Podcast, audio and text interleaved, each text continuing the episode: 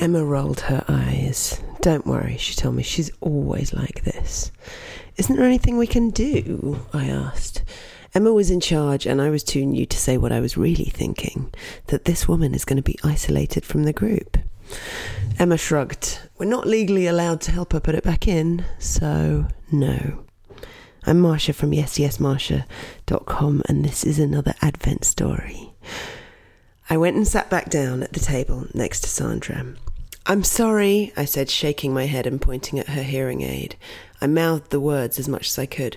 We can't put it back in. She wrinkled her forehead.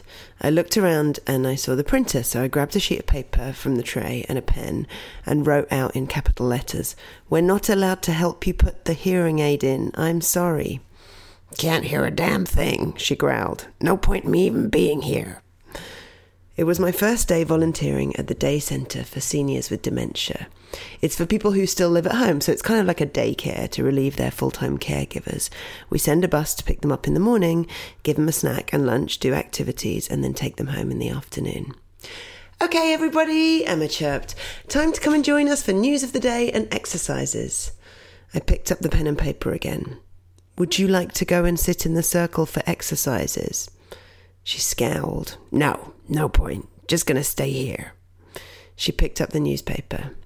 Even though I wanted to join in with everyone, I decided to sit with Sandra.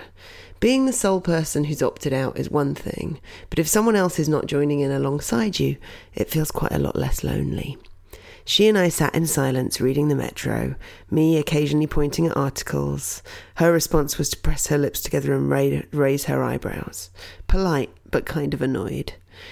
I pushed on. On page 13, there was a photo of a new baby polar bear from some zoo somewhere. I showed it to her. She smiled. Yes, something.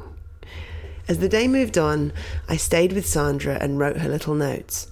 How's your lunch? Warm today, isn't it? It was hard to tell whether I was being companionable or just annoying. After I helped clear up the lunch things, Emma announced that it was time for bingo. I grabbed my pen and paper. Bingo, would you like to play? Sandra scrunched up her face and shook her head. I don't think so.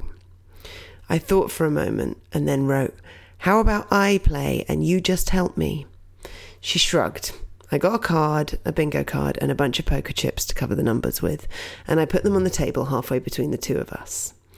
As Emma announced we were going for a full card and started calling the numbers out, I wrote each one down on my scrap of paper and showed it to Sandra. At first, she just did the same raising eyebrows, pressing lips thing. We started quite well. Five numbers covered up of the first seven. She got interested.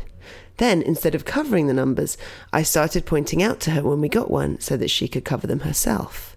Suddenly, she was into it. The numbers were coming fast, and I had to keep up with writing each one down. B4, N32, G55. In between, I tried to write encouraging messages. Over half the card covered. Looking good. As she got four in a row, you're on fire. She was super focused now, new chip ready in her hand, looking at the paper as I scribbled the numbers down. Then I noticed something. So I wrote down, only three more numbers to go. Then only two more. Then almost there. One more. Emma called out the next number. 063, the one we had left. Beside myself, I screamed out, Bingo! Bingo! And everyone looked over and started cheering. But then suddenly I realized I'd forgotten to tell Sandra. She had no idea. So I quickly scrolled down 063 exclamation point exclamation point and shoved the paper under her nose. She covered up the last number and I wrote, Bingo! You won! She looked so pleased, so pleased. It was like I was looking at a different person. Everybody clapped and she bashfully smiled. We brought over the prize box and she got to pick something out. She chose a little picture frame. It was a great day. Thank you so much for listening. If you are part of the Adventish family or the Yes Yes family, thank you. That's really lovely. And if you're not and you've just stumbled across this on SoundCloud or on iTunes, then I'm Marsha from yesyesmarsha.com where I help you be unforgettable by telling personal stories. If you want to find out more, if you want to come join the Yes Yes family or if you want to join the Adventish calendar family, then go to yesyesmarsha.com forward slash Advent.